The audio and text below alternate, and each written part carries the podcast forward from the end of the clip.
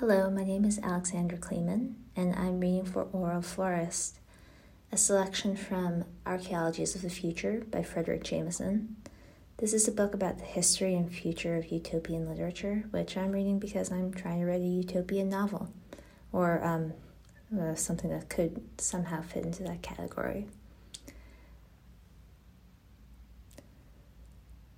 The utopian thought experiment, then, which abruptly removes money from the field, brings an aesthetic relief that unexpectedly foregrounds all kinds of new individual, social, and ontological relationships. It is as if suddenly the utopian strategy had been transformed back into the utopian impulse as such, unmasking the utopian dimensions of a range of activities hitherto distorted and disguised by the abstractions of value.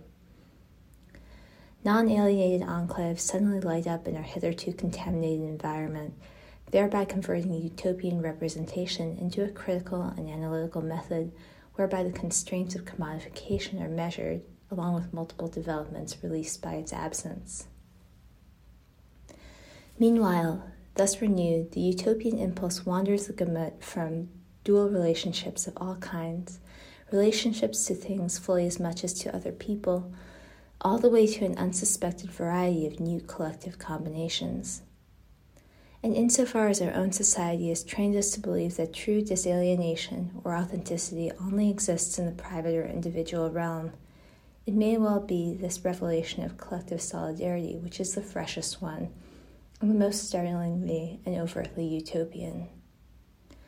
In Utopia, the ruse of representation whereby the utopian impulse colonizes purely private fantasy spaces is by definition undone and socialized by their very realization.